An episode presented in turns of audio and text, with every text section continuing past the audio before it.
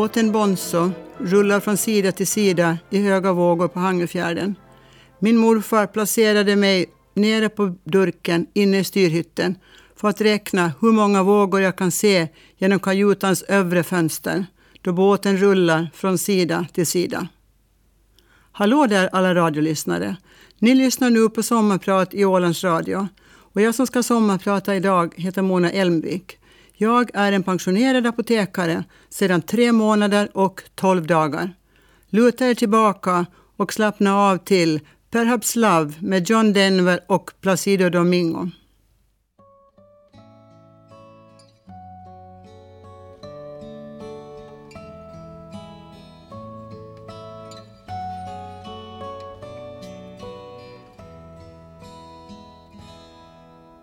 Perhaps love is like a resting place, a shelter from the storm. It exists to give you comfort, it is there to keep you warm. And in those times of trouble, when you are most alone, the memory of love will bring you home. Jag föddes i Pargas 1950. En tid i Finland då det saknades många materiella ting. All produktivitet hade varit inriktad på betalning av krigsskadestånd till Ryssland. Att växa upp under knappa förhållanden har naturligtvis präglat mig, liksom alla andra som växte upp i den tidens Finland. Behövdes det några nya kläder, så syddes det. Behövdes det någon ny jumper, så stickades det. Inte så sällan sprättade, av sprättade kläder eller upprispade jumprar. Jag kommer ännu ihåg min lycka då jag fick gå till butiken och köpa min första jumper. Den var mörkblå och alldeles för stor, men helt enligt tidens mode. Att växa upp under dessa förhållanden tror jag har varit enbart positivt i daningen av mig som människa. Det finns en trygghet i att veta att man kan klara sig med lite mindre om det verkligen kniper. Mitt barndomshem var en mycket trygg plats att växa upp i. Min familj bestod i mamma Birgit, pappa Alf, storebror Ralf, kallad Ralle. Vi drabbades emellertid av en stor sorg då bror Ralle avled i sviterna av en svår operation för att få bort hans hjärntumör. Jag var då 17 år och Ralle 21 år. Jag vet ju inte vilken musik Ralle hade gillat idag, men jag vet att följande låt var hans favorit i mitten på 60-talet. Och den spelar jag då jag vill minnas honom. Det är Jim Reeves med Adios Amigo.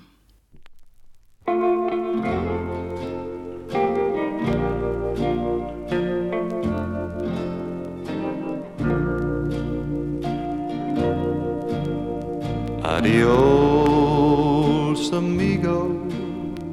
Adios, my friend. The road we have traveled has come to... Vi var en musikalisk familj, mest till husbehov. Att vissla till exempel var enligt min pappa att vara musikalisk. Och han var omåttligt stolt då det visade sig att jag hade lätt för att lära mig vissla. På kalasen kom också mandolinen och munspelet fram. Senare införskaffades också ett gammalt taffelpiano till hemmet men det var tyvärr så gott som omöjligt att spela på eftersom det inte gick att stämma ordentligt. En grammofon införskaffades också på något vis. Hur vi hade råd vet jag inte. Men pappa hade något som vi i Pargas kallade tarvöga. Han passade på vid bra tillfällen för inköp.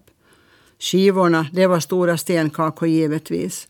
Och ingen musik som en växande ungdom hade önskat sig precis. Men man tar vad man haver. Så nu blir det Den lyckliga nudisten med Olle Adolfsson.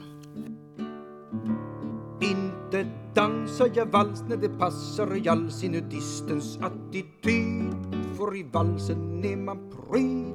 Men se polkan går i nord som i syd. Ut i dur, går i ur, går i skur. I kultur Har en frisk och frejdig fart. O vad det är underbart Att få naken dansa polka jag som är er sommarpratare idag heter Mona Elmvik. Jag var ett mycket snällt och fogligt barn men med en konstant längtan efter att få resa. Så fort tillfälle begavs gav jag mig iväg. Från det jag var sju år och deltog i sommarläger och så fort mormor och morfar besökte släktingar i Hangö och Ekenäs så var jag först i kön. Endera tog vi tåget eller så åkte vi med morfars egen båt. Han hade många genom åren, mer eller mindre sjödugliga, trots att han var lots. En gång åkte morfar och jag på tu hand med morfars båt Bonzo till Hangö. Bonzo var en trevlig båt med två fina ruffar, men den var inte speciellt sjöduglig. Det krävdes, den krävde vackert väder. På hemvägen var det mycket hårda vindar på Hangöfjärden, men morfar, gammal lots och van vid sjön, tyckte att det här skulle vi nog klara av. Sagt och gjort, vi gav oss ut på Hangöfjärden. Vågorna gick höga, både utifrån fjärden och från klipporna varifrån det slungades tillbaka.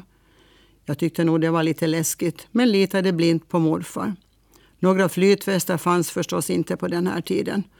För att förstö mig så bad morfar mig sätta mig ner på durken i styrhytten och räkna hur många vågor som jag såg i fönstren i hytten.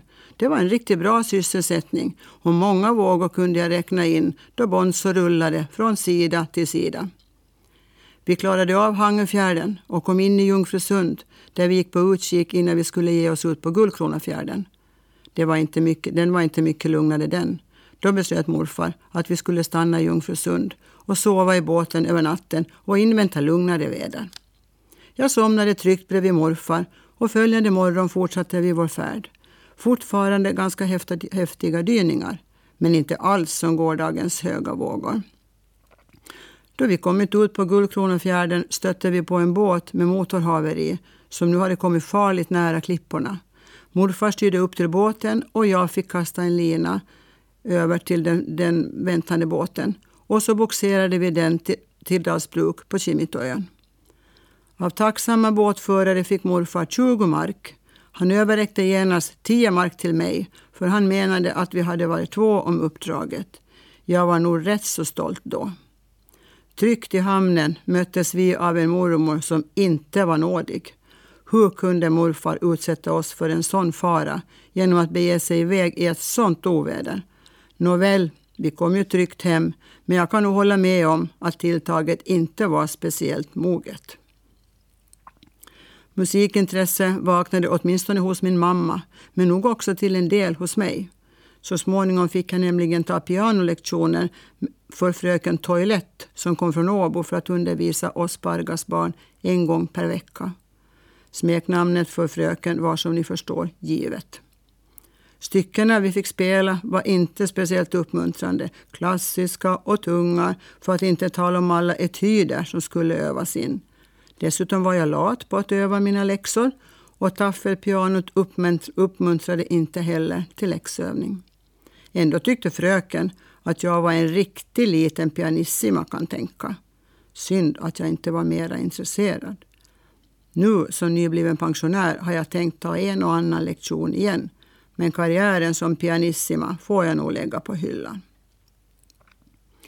I mellanskolan, som det hette på den tiden, var vi några som bildade en klubb för att förkovra oss i engelska. Chatters Club döpte vi klubben till. Jag vet inte om vi blev så duktiga på engelska, men vi blev ena hejare på att ordna danser i skolan, med orkester och allt. Det kom busslaster från Åland och vi hade verkligen skojigt på våra danser. Och, var vi, no, och vi var nog alla lite förälskade i de åländska pojkarna som vi tyckte var ganska snygga. Danserna inbringade hygglig vinst och för pengarna ordnade vi en resa till Stockholm. Vi skulle bo på KFUM vid Slussen i Stockholm och vi var alla 15 år, alltså inte speciellt resvana.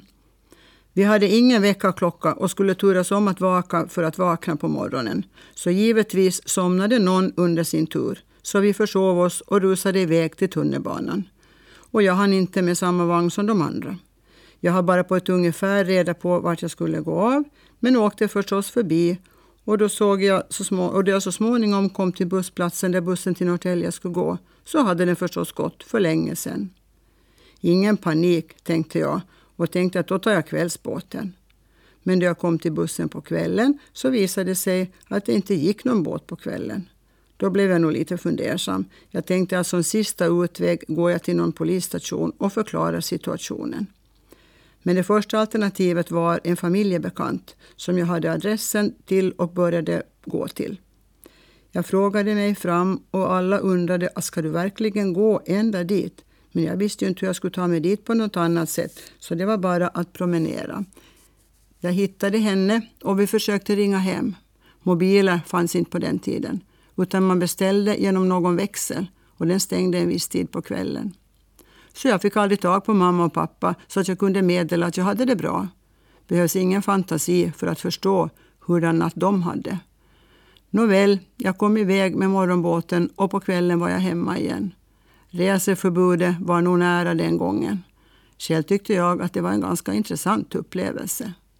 Här kommer låten Hungry Heart med Bruce Springsteen.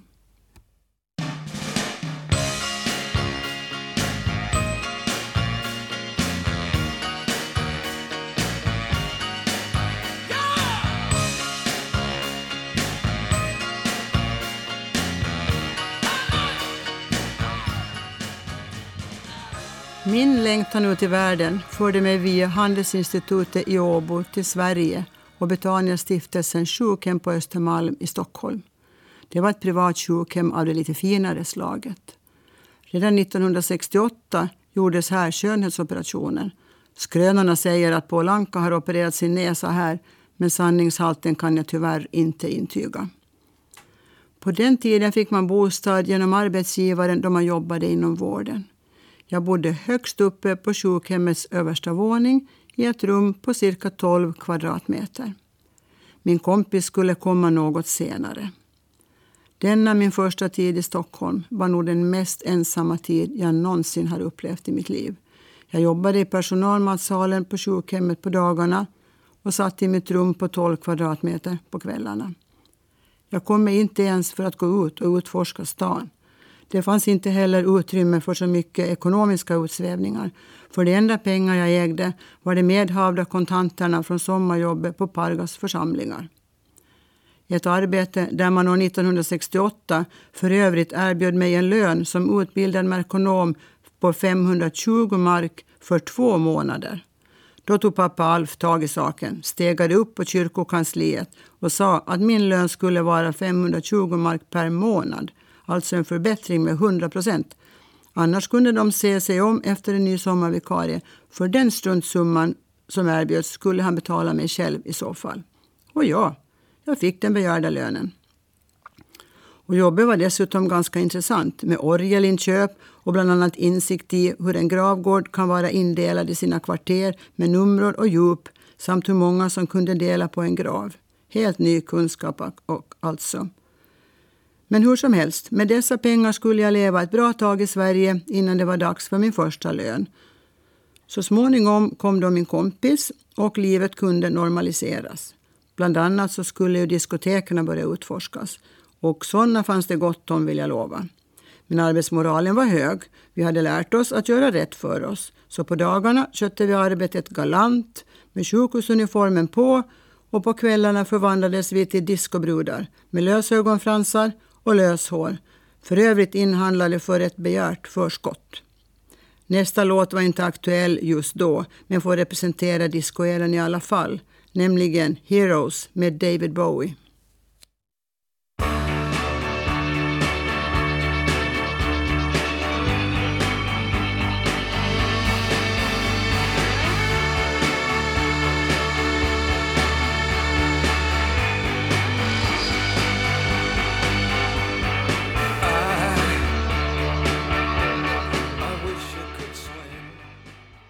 Du lyssnar på Sommarprat i Ålands Radio och mitt namn är Mona Elmvik. Efter ett halvt år i Stockholm kom min väninna och jag på att vi nog skulle behöva lära oss lite mera finska. Hur vi kom på den idén kan jag nog inte redogöra för idag. Men i alla fall så sökte vi till en finsk husmoderskola i Tammerfors. Men vi kom inte in. Men hur det nu kom sig så hade vi lite slagit in på husmoderskolspåret så vi sökte också till Västankvarns husmoderskola i Ingo. Och se, där kom vi in. Sagt och gjort. Vi packade ihop våra få tillhörigheter för ett cirka halvårs studier vid en husmoderskola. Tiden där visade sig bli mycket trevlig. Vi var några som var lite äldre, sådär 19 år, så vi fick bo i ett eget hus. Och det gav ju oss en mycket större frihet, för utelivet lockade förstås vet inte om jag kan påstå att kunskaperna från den tiden har satt några djupare spår. Men det roligaste var i alla fall att möjligheten att lära sig väva och alla våra trevliga tillställningar tillsammans med den manliga jordbruksskolan som var belägen tvärs över vägen. Efter de här månaderna visade det sig att arbetssituationerna i Finland var för en merkonom fortfarande var urusel. Så flyttlasset gick än en gång till Betaniastiftelsen på Östermalm i Stockholm. Men nu var det dags att söka ett jobb som motsvarade min utbildning. Och jag sökte och fick ett jobb på Sankt Görans sjukhus på kliniskt kemiska laboratoriet som avdelningssekreterare. Vikariatet var på fyra månader. Jag blev kvar där tills jag började studera på nytt, det vill säga tio år. En härlig arbetsplats med härliga arbetskamrater, mina bästa vänner ända tills olika skeden i livet skilde oss åt. Mina arbetskamrater var alla cirka 15-20 år äldre än jag, men vi trivdes alldeles förträffligt ihop. Kontakten är numera ytterst sporadisk, tyvärr. Min allra bästa vän Elsie från den tiden gick tyvärr bort i cancer för ett antal år sedan. Hon lärde mig så mycket om att vara positiv, att alltid se det bästa i olika situationer och att gå vidare vad livet än bjuder på.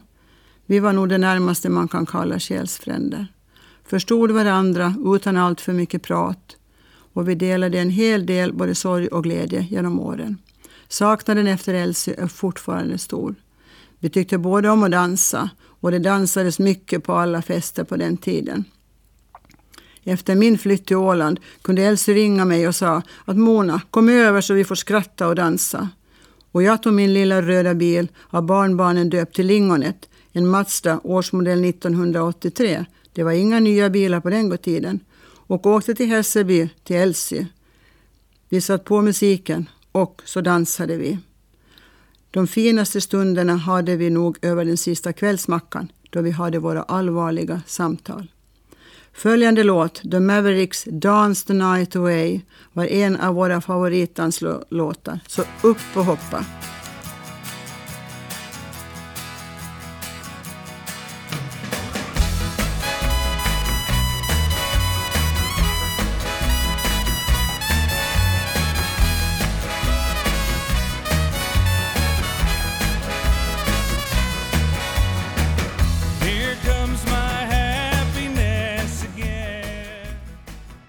Ja, där satt den. Jag är säker på att Elsie dansade i sin himmel. Jag utbildade mig alltså ursprungligen till merkonom och jag arbetar också som det nu på Sankt Görans sjukhus i Stockholm. Jag hade också bildat familj och jag hade fått en dotter som hette Linda. Eftersom jag är en notorisk gå på kursare tyckte jag att jag så småningom skulle studera lite mera och skaffa mig ett nytt yrke. I det skedet hade jag inte riktigt klart för mig till vad, så jag tog tjänstledigt från mitt jobb, numera som läkarsekreterare på Sankt Görans och började studera på vuxengymnasium för att ha det betyg som skulle ge mig möjlighet att söka till alla tänkbara utbildningar. Samtidigt inledde jag mitt liv som ensamstående mamma till min dotter Linda, som då var fem år. Jag stortrivdes med studielivet och att vara fri från en man som inte ville sin familj något gott. Det gick alldeles utmärkt att kombinera med min lilla familjs nya livssituation. Min tanke var att söka till biologutbildningen vid Stockholms universitet.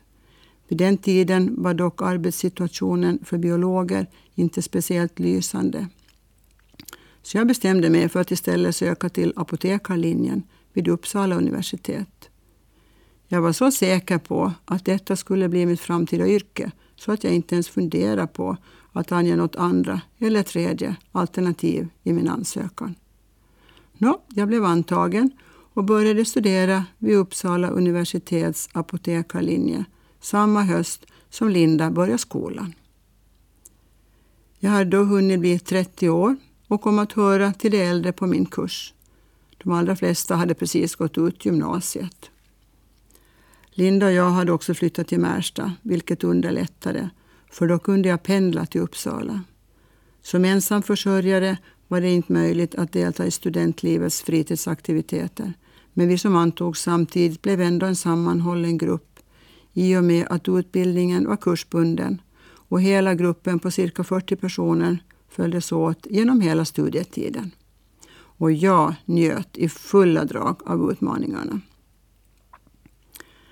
Nå efter min examen så blev min första tjänst ett vikariat som apotekschef på Sankt Eriks sjukhus i Stockholm. Och vad det jobbet bestod hade jag naturligtvis inte en aning om, men jag tackade ja till jobbet förstås. Utbildningen hade gjort oss till fullfjädrade forskare. Hur verkliga livet såg ut för på apotek av olika slag, det hade vi mycket liten uppfattning om. Praktiktiden på ett apotek på den tiden var endast en månad. Nya arbetsuppgifter fick jag alltså lära mig varje dag nu på, på Sankt Eriks sjukhus. Jag fick ett stort arbetsrum med tillhörande biblioteksrum, sammanträdesrum och med röd, gul, grön tryckknappsanordning på utsidan. Något så fint har jag inte haft sedan dess och situationen var nog ganska overklig för en ny apotekare och jag tror inte att jag lämnar något större avtryck. Då sommaren var över fick jag jobb på farmaceutiska centralen som det hette på Södersjukhuset. Där jag så småningom hamnade på analysenheten där vi analyserade allt från det material som användes vid framställningen av centralens produkter till analys av den färdiga produkten. Det var ett härligt arbetsteam och det var roliga arbetsuppgifter. Men vid den här tiden så var blicken av olika anledningar inställd på Åland och jag hade redan börjat tenta de ämnen som på den tiden krävdes för att jag skulle få arbeta som legitimerad provisor i Finland. Jag som är i sommarpratar idag heter Mona Elmvik och nu ska vi lyssna till The Rose med Bette Midler.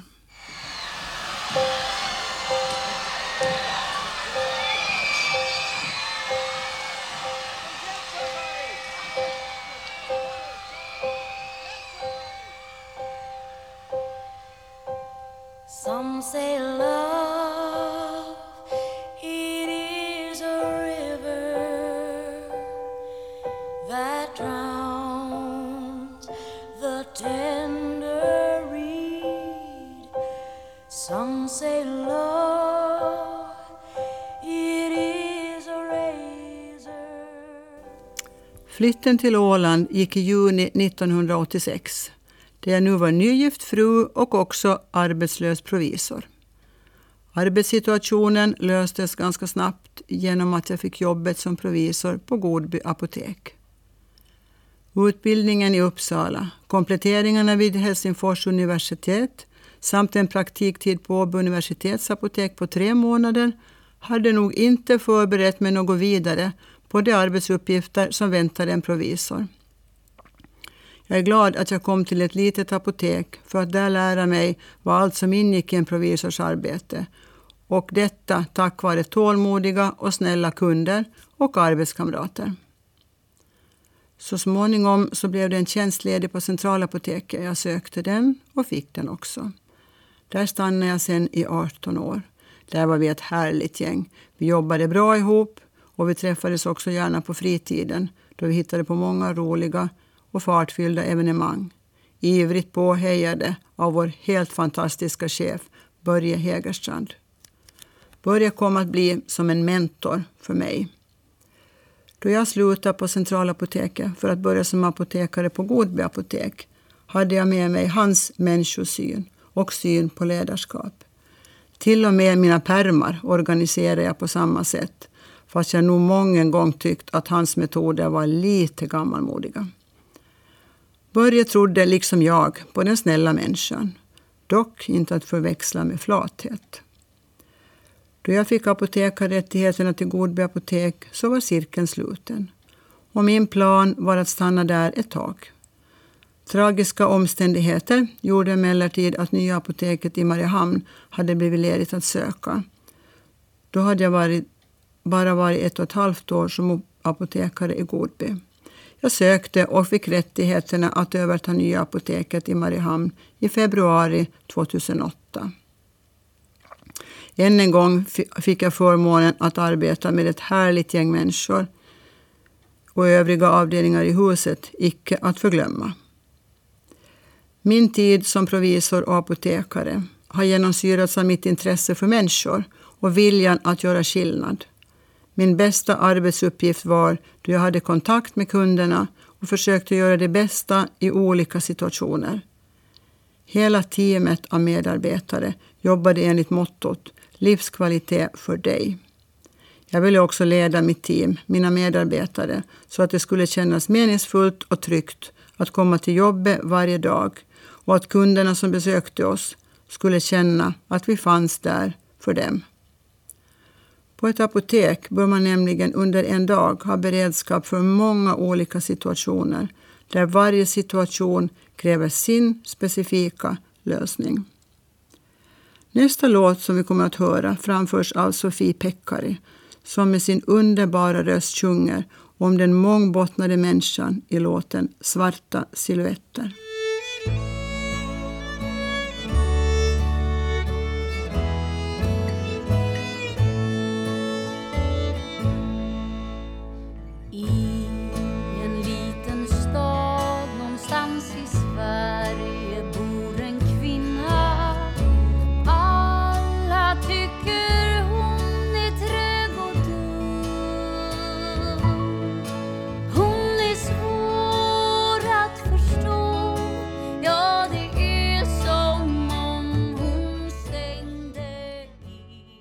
Ni lyssnar på Åland, Ålands Radios sommarprat och jag som sommarpratar heter Mona Elmvik.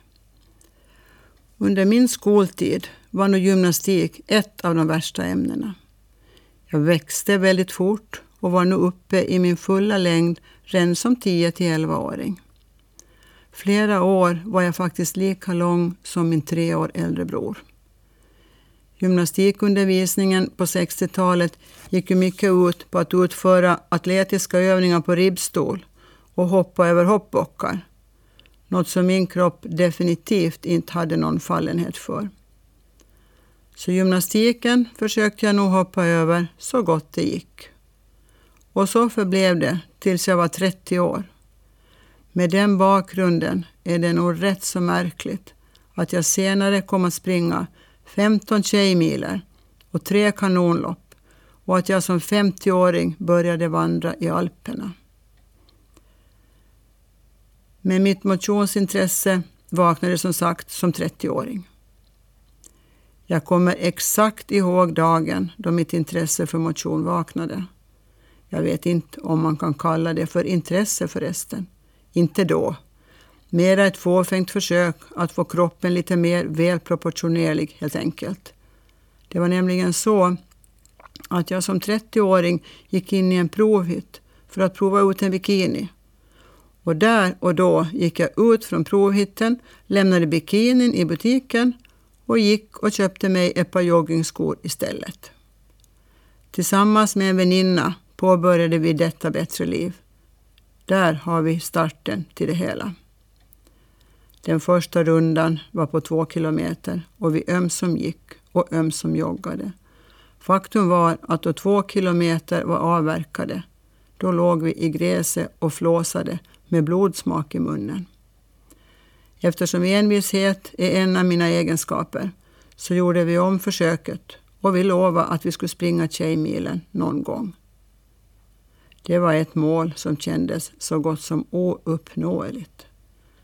Det skulle dröja ända till efter min flytt till Åland som det löftet skulle infrias. Härifrån ordnade Ålands motionsförbund nämligen bussresor till Tjejmilen. Så in med anmälan och på med skorna för träning.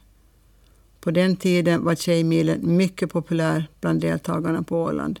Det gick tre fyllda bussar med glada tjejer och den dagen var en blandning av nervositet euforisk uppvärmning med 30 000 andra tjejer på Gärdet i Stockholm, skratt och gemenskap i efterföljande dusch på Bosöns idrottscenter. Det här berättar jag inte för att jag vill slå mig på bröstet om hur duktig jag har varit, utan att jag vill säga att det är aldrig för sent att börja motionera och för att beskriva vilket välbefinnande det ger. Min rekommendation är att motionera tillsammans med en god vän så har det varit i mitt fall.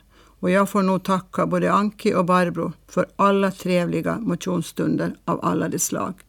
Vi ska lyssna till Over the Rainbow med, jag hoppas jag uttalar namnet rätt, Israel Kamakawi Våle.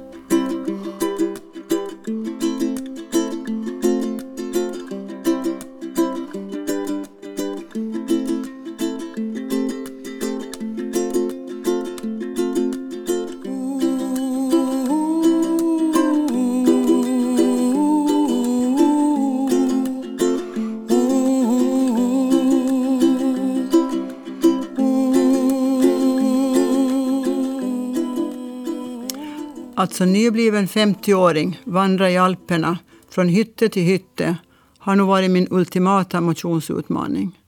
Dessa vandringar ordnades av ett åländskt bussbolag men de flesta deltagarna var från Sverige. Bussresan ner till Alperna tog 36 timmar med övernattning i bussen.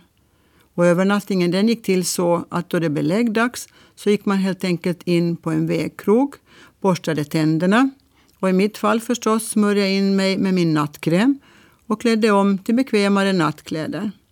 Ner med sätet, på med filten och sen var det meningen att man skulle sova. Med varierande resultat förstås. Vid framkomsten så lämnar man kvar ett ombyte kläder i bussen som man skulle använda på hemresan efter vandringens slut. Allt annat hade man med sig i ryggsäcken. Vi vandrade ungefär 68 timmar per dag. Vi hade pauser för lunch. Endera så var det medhavd från övernattningshytten eller så stannade vi till vid en av de här otaliga små trevliga hytterna som finns i Alperna, dit många gånger inga vägar når. Oftast fanns det ingen möjlighet till dusch på övernattningshytterna. Och om det fanns så var det kallduschar som gällde. Så om man under vandringen passerar en iskall alpsjö, ofta med härligt turkosblått vatten, så passade man på att ordna till hygienen. Och övernattningarna de skedde i gemensamma sovsalar där man kunde sova som i en enda stor syskonsäng med en tämligen okänd människa bredvid sig. Vi kompisar som vandrade tillsammans hade en rätt så lyckad strategi. Vi försökte snabbt få en plats längst in i ett hörn och så turades vi om vem som skulle få sova närmast väggen.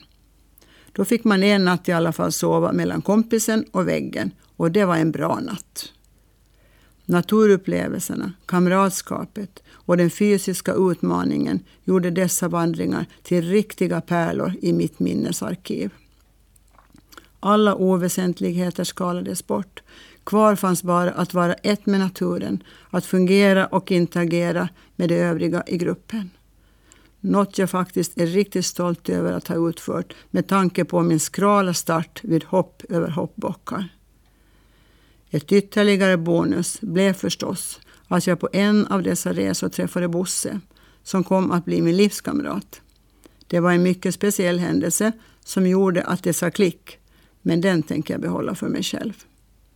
Fördelen av att träffa sin livskamrat på en sån resa med de utmaningar som det innebär är att här är man nog sitt mest sanna jag.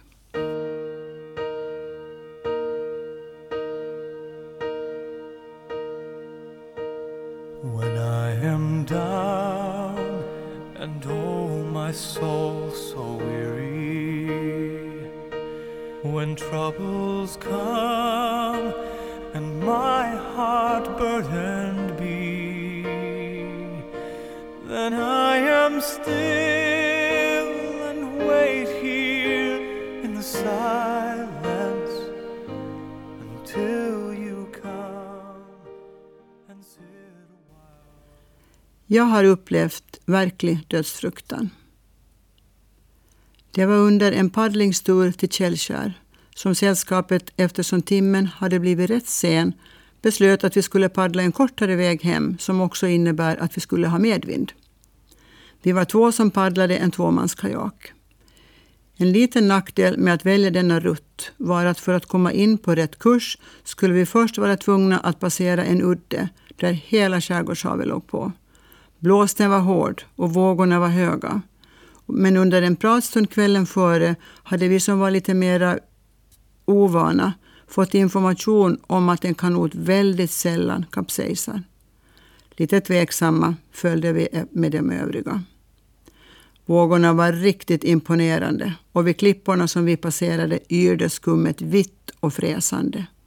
Plötsligt, och ingen av oss vet hur det gick till, så låg vi under kajaken. Men ett hade vi lärt oss och det var att aldrig släppa kajaken, så den höll vi oss fast vid. Vi gled emellertid närmare de fräsande klipporna och konstaterade att nu gäller det att komma förbi dessa klippor och in på lugnare vatten för att inte slås i småbitar.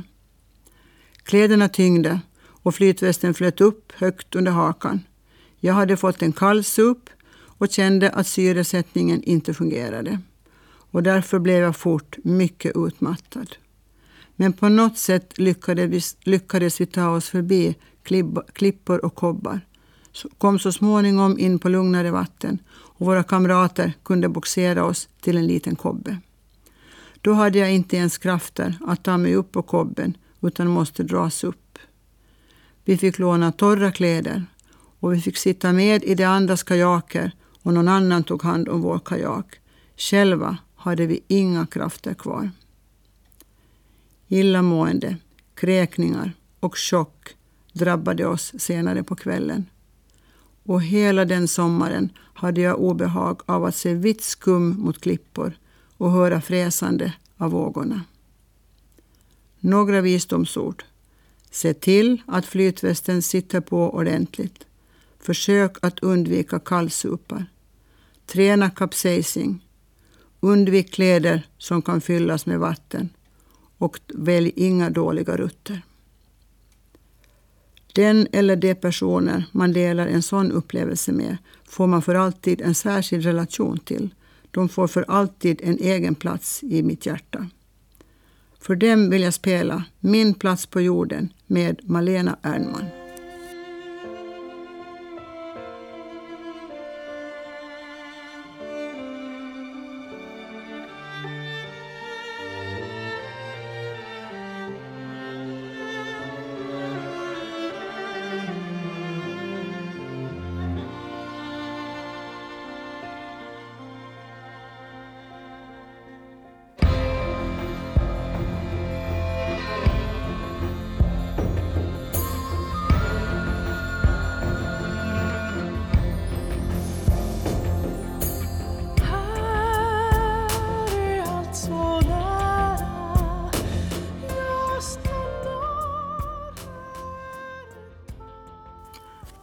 Som jag tidigare har nämnt så har sång och musik alltid på något sätt funnits i bakgrunden i mitt liv. Skolkören var jag förstås med i, men jag tyckte nog inte att det var så inspirerande på den tiden. Efter flytten till Åland kom jag så småningom i kontakt med Vivakören. Vivakören är en damkör med cirka 20 korister. Att det blev just en damkör är också lite lustigt. För mina planer har aldrig varit att sjunga i en damkör. Jag tyckte så mycket om de mörka basarnas röster. Men av olika anledningar så blev det nu i alla fall en damkör. Och det ångrar jag inte en sekund. För Vivakören, det är mera än bara en damkör. Vi är goda vänner som utforskar körlivet tillsammans. Och vi har upplevt både glädje och sorg tillsammans. Medlemmarna har fått barn som har blivit som körens barn genom att de har varit med på körövningarna vid flera tillfällen när de har haft svårigheter med barnvaktslogistiken. Vi har upplevt sorg då vi genom sjukdom har mist några av våra medlemmar. Viva-körens repertoar och vårt sätt att genomföra våra föreställningar passar oss. Vid våra föreställningar använder vi aldrig noter. Vi agerar ofta på något sätt och vi har alltid ett tema genom vilket vi vill engagera och beröra vår publik. På senare år har jag också kommit med i en shantigrupp. I en shantigrupp sjunger man arbetssånger som förr i världen sjöngs av sjömän för att underlätta det tuffa jobbet på sjön. Här är också ett glatt gäng samlat, det vill jag lova. Denna sommar har vi till exempel deltagit i en stor shantyfestival på Irland och givetvis också på Åland under den shantyfestival som gick av stapel här, stapeln här i början på juli. Nästa låt heter Ameno och är en av Viva-körens stora utmaningar.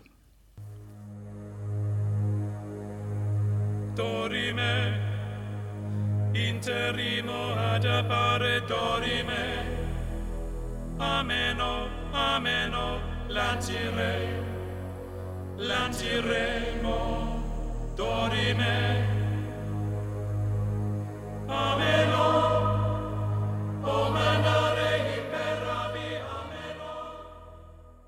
Sist men inte minst, några ord om min familj.